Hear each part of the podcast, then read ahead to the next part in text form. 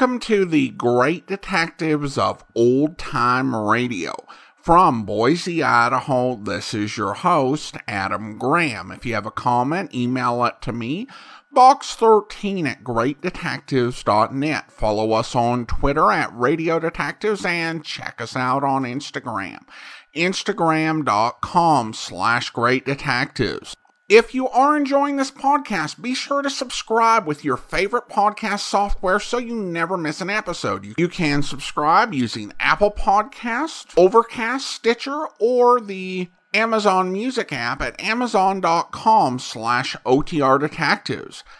Our famous investigator t-shirt is now available. You can check out this great design and purchase yours by November 29th by going over to famous.greatdetectives.net and that's by Christmas in the United States if you order by November 29th. Now let's get into this week's episode of I Hate Crime. This is episode 73 and it originally aired in 1950 or 1951. Let's go ahead and take a listen.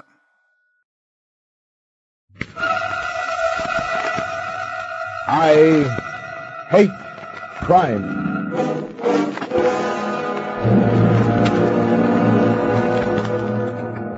I was standing on the GPO steps at the corner of Martin Place and George Street. It was a windy day, perfect for watching the dames go by. When I felt a gentle tug at my arm, I turned and looked into the biggest, bluest eyes I ever saw. But they were frightened eyes. Mr. Larry Kent? That's right. Oh, I thought I recognized you. We've never been introduced, have we? No, I mean from your photos in the newspapers. I've just been to your office. Business visit? Yes, I. There's a lounge on the corner. We can talk there. Well, what do you want to talk about? Corpse. That's always an interesting subject. So, we went up to the lounge, ordered, sipped at our drinks, and then I figured it was time to get around to our dead man. I asked her where he was. In the living room of my flat. How did he get there? Well, I have no idea. Sure he's dead? Yes. Ever seen him before? No? Well, why didn't you call the cops? Well, I. I wanted advice first. Finish your drink and we'll see what has to be done. I. I don't think I want any more. She looked as though nothing would go down. If you've ever seen anybody getting seasick, you know what I mean. We went to my car. As I drove along, she told me her name was Cleo Lane and that she ran a travel agency in town. She lived at Koala Flats, 23 Ralston Street, Rose Bay. It was a poshy joint with two flats on each of three floors. Would. Would you go in first? Okay.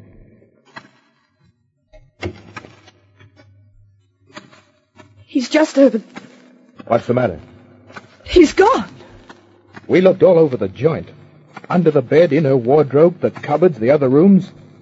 Every place but under the carpet. But the body was just there. Less than an hour ago. You said you were sure he was dead. Yes. What made you sure? There was blood all over his back. Then there should be some blood on your carpet. Wait. There was a small throw rug. He was lying on that. Where is it? But, but it's gone too. You don't believe me? Listen, sweetheart, was all this a trick to get me up here? A trick. You think I. Of all the colossal egoism. There's the door, Mr. Kent. Okay, okay, okay. So it wasn't a trick. Would you kindly phone the police, Mr. Kent? I did. Getting on to my old pal, Inspector Daniels. When he arrived, he listened to Cleo's story. Skepticism showing over every inch of his ugly pan. But, like a dutiful little public servant, he scribbled down the particulars on a notepad. Now, Miss Lane, a description of the uh, corpse. Well, he. It wore a blue suit. Did you get a look at his face? I could only see half his face. I'd say he was. had been very good looking. Age? About forty. Height? Rather tall, I'd say. Six feet? Perhaps. It was hard to tell from his position. Anything else? Uh, I'm sorry, Inspector, no. One more thing. Are you quite sure you saw this dead man, Miss Lane? Inspector, if you think I suffer from hallucinations or delirium All tremens... right, all right, all right. I just thought I'd ask. We'll investigate and see if a man answering to this description is missing. If anything develops, we'll get in touch with you. Thank you, Inspector. Good morning, Miss Lane. See you later, Kent. Yeah, Inspector. Well, Mr. Kent? You want me to go too?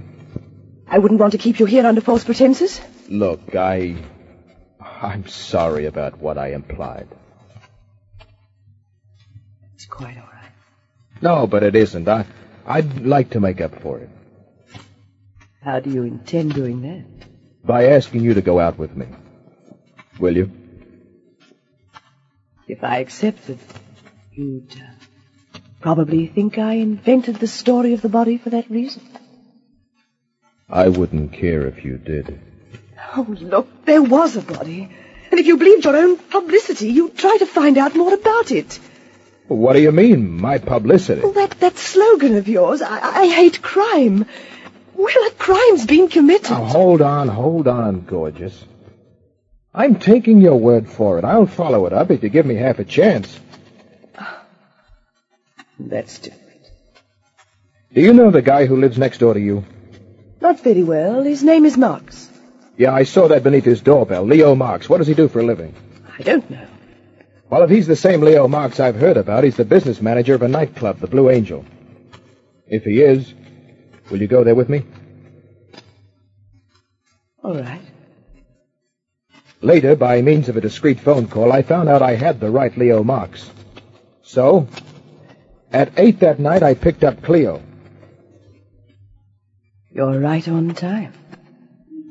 If I'd known what I was going to see, I'd have been there earlier.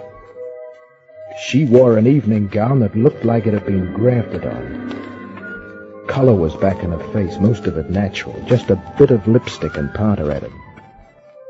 Absolutely nothing else was artificial. Ready to go? I snapped myself out of my daze and escorted Cleo to the car. Then I drove to the Blue Angel. For a minute I thought I was in the wrong place. The girl in the check room was new, so was the cigarette girl, the waiters, even the band. We got a table, ordered, started to dance.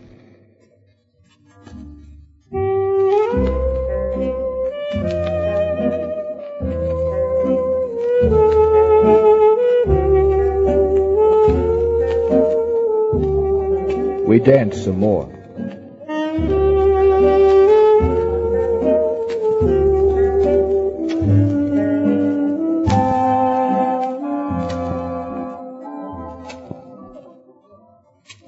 I, uh, I hope you're not forgetting about the body, Larry. How can I? I mean the dead one. That's what I thought you meant. Larry! What's up? That man by the door. The tall one? Yes. That's George Randall, owner of the place. His face. What about it? It's the face of the corpse. Corpses don't come to life and walk around nightclubs, even though some of the patrons may look like zombies. I got Cleo to sit down, poured a drink into her to stop her shaking, and then I caught Randall's eye, inviting him over with a nod. He accepted with a smile, held up one finger, and walked over to a man at the cloakroom counter. That's Mr. Marks he's talking to. And he's looking towards us. Does Mr. Marks know you? He should. I've been here often enough. Here comes Mr. Egg. Hello, Mr. Kent. Everything satisfactory? Yes, thanks. I'd like you to meet Miss Cleo Lane. How do you do, Miss Lane? I hope you're having a nice time. I am, thank you. Good. Won't you join us? If you allow me to buy a drink. That's the general idea.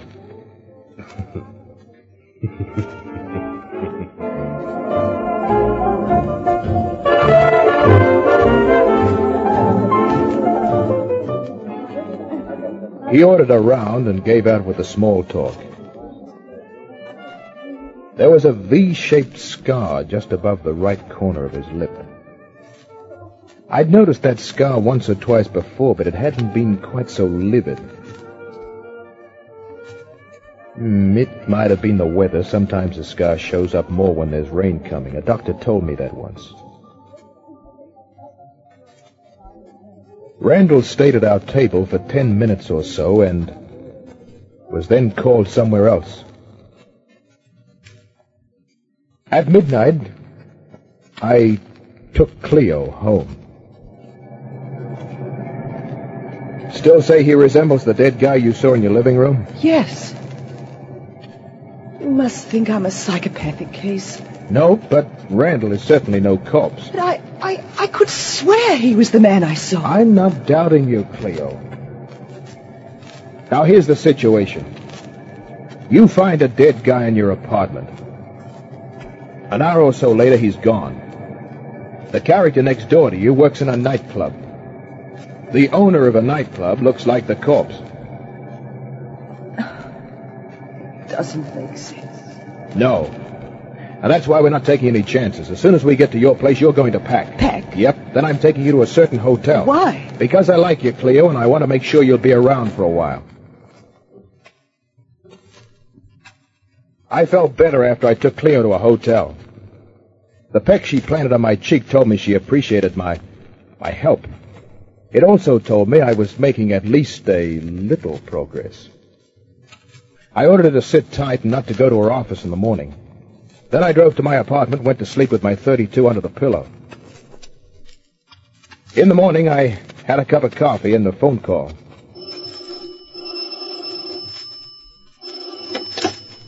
Larry Kent speaking. Daniels here. What's the good news, Inspector? You find that corpse yet? Not the one that went for a walk. A new one. New one. Yeah. I want you out here at 23 Ralston Street right away. 23 Ralston. Who got it? Leo Marks. Knifed in the back.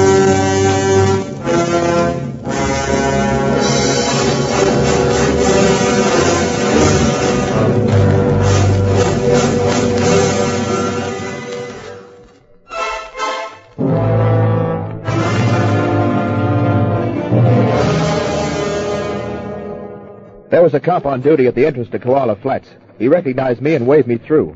Upstairs in the hall, the first thing I noticed was a hole that had been cut in the thick glass on Cleo's front door. I asked Daniels about it. The killer broke in there, too. Or Miss Lane made it look as though he did. Her body's not inside. Thanks to my hunch. You? Yeah, I took her to a hotel for safety. You know something, don't you, Kent? About as much as you, and that's the truth. Where's Miss Lane? The Apex Residential Hotel. I'll go and see her. Oh, she'd like that. How did you find the body? Mark's cleaner woman came at eight in the morning, let herself in, and went screaming down the street. Fellow across the road found us. Uh huh. Can I go now? Where to? Looking for information. If you get some, you'll pass it on to me, won't you? Why, Inspector? Don't I always cooperate? On your way, Yank. I went to a dirty little building in a section of the city that the Chamber of Commerce doesn't want to know about.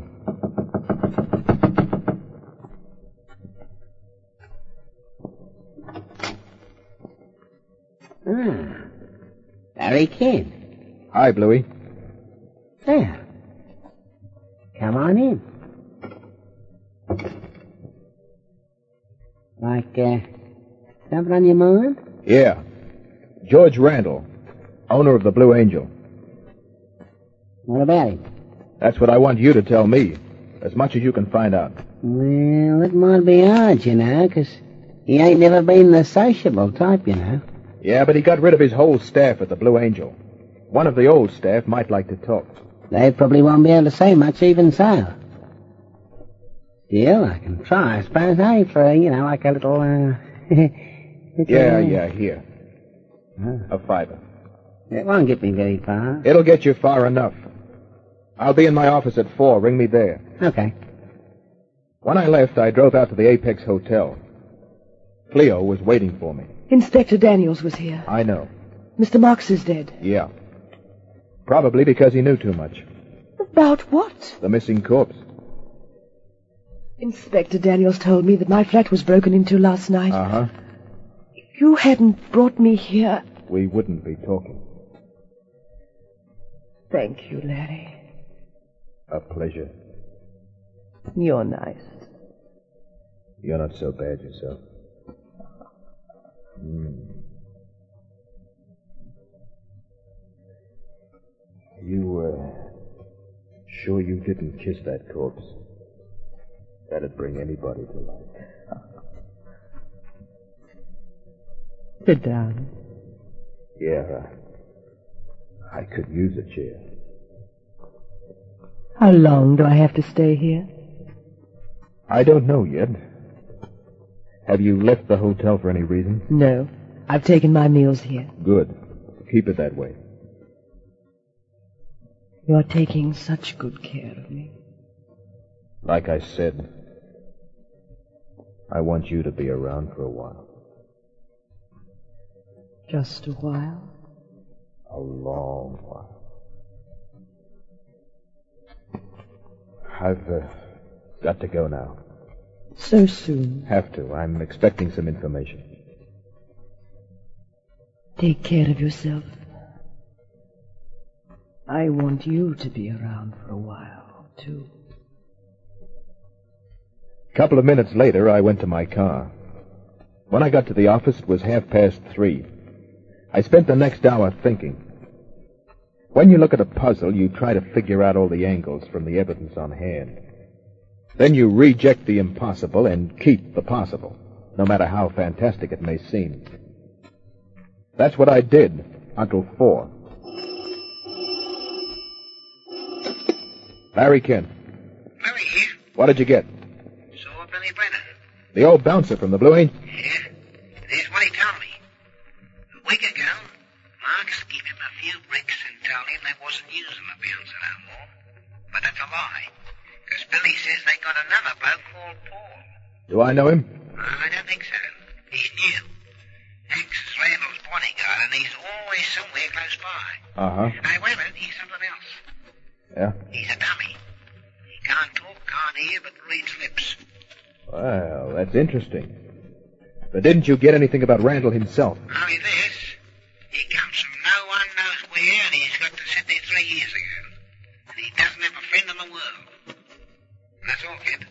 Thanks, Bluey. No friends. No one knew where he came from. And a scar near his lip that suddenly grew more noticeable. Little things like that told a lot when added to other things. I went to see Inspector Daniels and told him a story. He liked it. Then I waited till eight o'clock and went to the Blue Angel.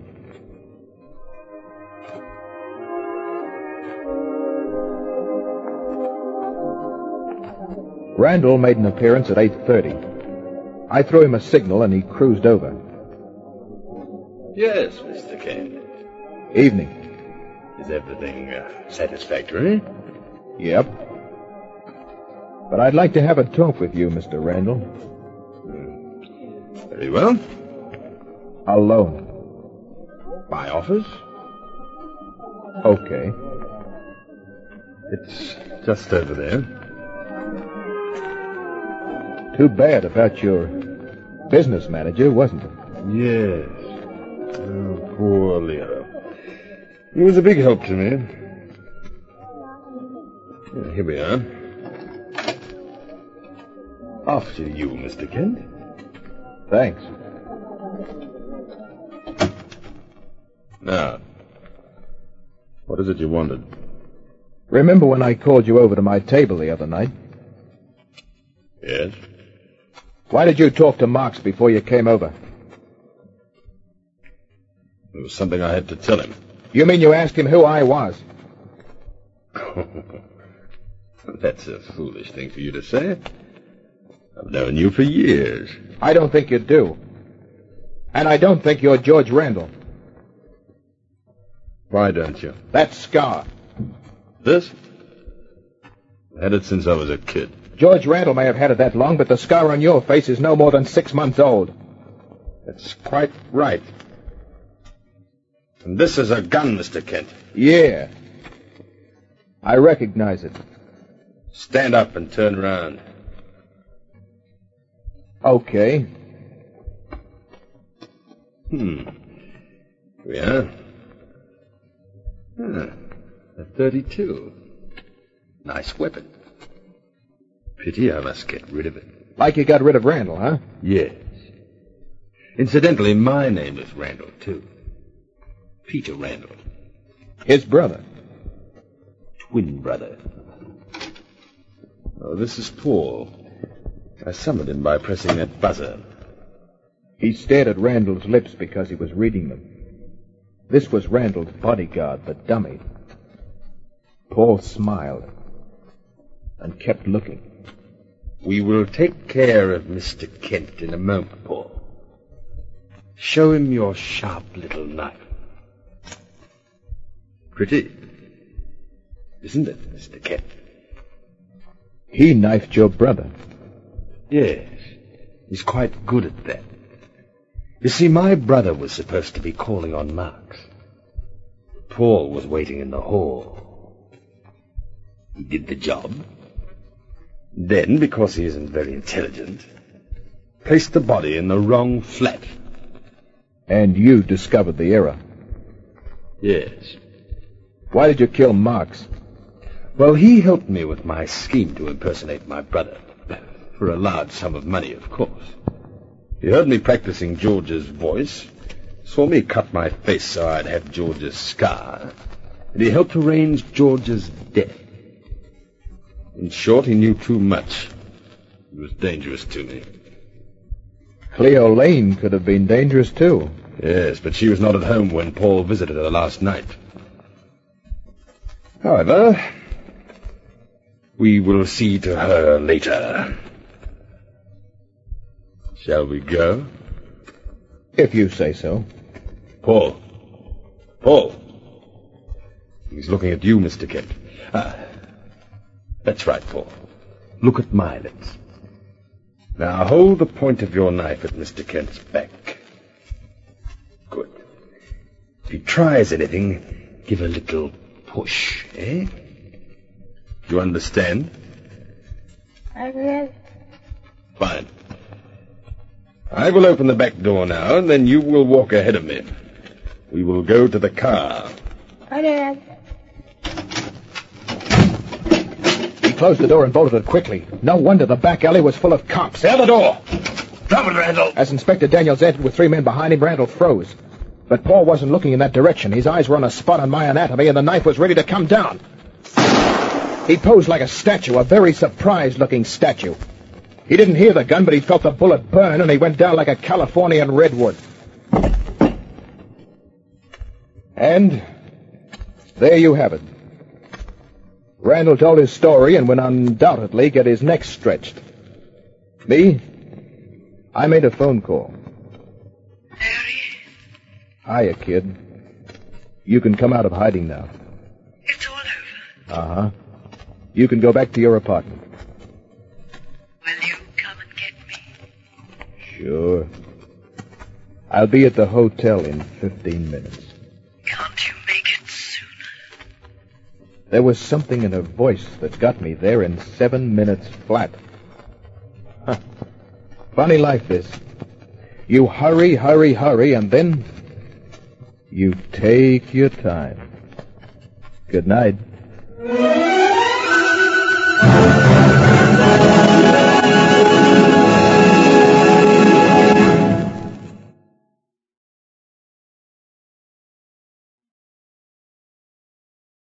Welcome back. Well, I'm glad to know that Larry's slogan is getting around.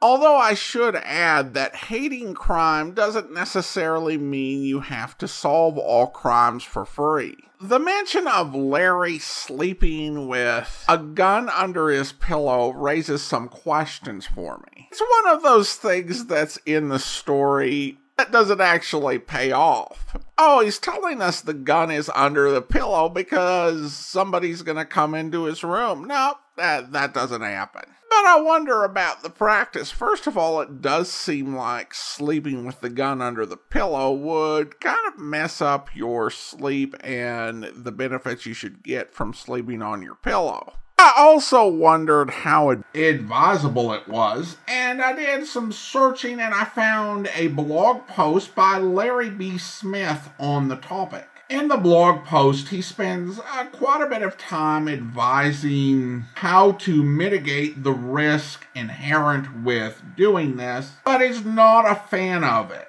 arguing that it doesn't make sense from a standpoint of being able to use the weapon since under a pillow it could shift or move. And keeping it loaded is a definite no no. Uh, he writes, if you sleep with a hot gun under your pillow, you are gambling with your life. The gun can discharge if it is dropped during the night. Don't rely on safety in these situations. It doesn't always work. The fact that your safety isn't working won't be acceptable in the court if worse comes to worse. And he says that if you really need a gun, uh, to be nearby when you're sleeping, uh, then there are better options. He writes, place it in a fixed position relative to your bedding. It doesn't matter whether you keep it on the nightstand, in a holster, in a hidden compartment fitted to the headboard, or velcroed to the side rail of your bed if it's in a fixed position and is easily accessible. And that to me makes more sense than sleeping with it under the pillow. But then again, who said that everything Larry Kent does makes sense? Now, even though there were many more episodes of I Hate Crime, we're running out. We only have three more episodes after this week's show. And in four weeks, we will bring you Sara's Private Caper. And as we only have one episode of that series, we'll then begin our new playthrough of Dr. Tim Detective. Now let's go ahead and thank our Patreon supporter of the day. Thank you to Frank, Patreon supporter since January of 2021, currently supporting the program at the rookie level of $2 or more per month. Thanks so much for your support, Frank. And that will do it for today. A reminder if you're not subscribed to the podcast, you can do so using your favorite podcast software, including Goodpods, Spreaker, Apple, or the Amazon Music app at amazon.com slash OTR Detectives. If you are enjoying this podcast, please be sure to rate and review it wherever you're downloading it from. We'll be back next Tuesday with another episode of I Hate Crime, but listen to Dangerous Assignment tomorrow where. There was nothing in his pockets, huh? No tape, if that is what you mean. Well, I guess we can't find out anything more here. Brother, his clothes sure look like they took a beating. Yes, they are quite scorched. Yeah. You see how the sleeve pulls away in your hand? Debrick. What is it? Look, wrapped around his arm under the sleeve. Ah, a fragment of tape. Yeah, just a fragment, but maybe it's what we're looking for. Come on. Let's get a recorder and play it.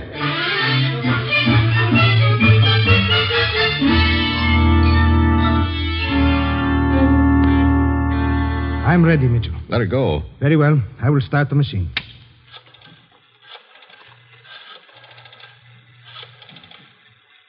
Nassif, you know who this is? Good. Now listen carefully. The meeting will be here on Thursday night at midnight. I. Just a minute. There is too much noise.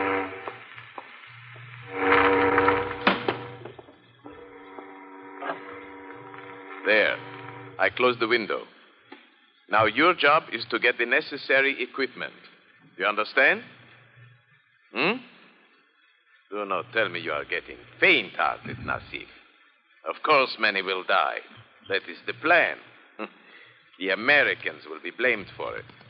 And do not let me hear any more of your stupid fears. Uh, one more thing. Contact the other party involved and have him telephone me for his instructions within 30 minutes. I will wait here until 10:30. There. That's all there is of the tape? Yes, the rest was burned beyond use.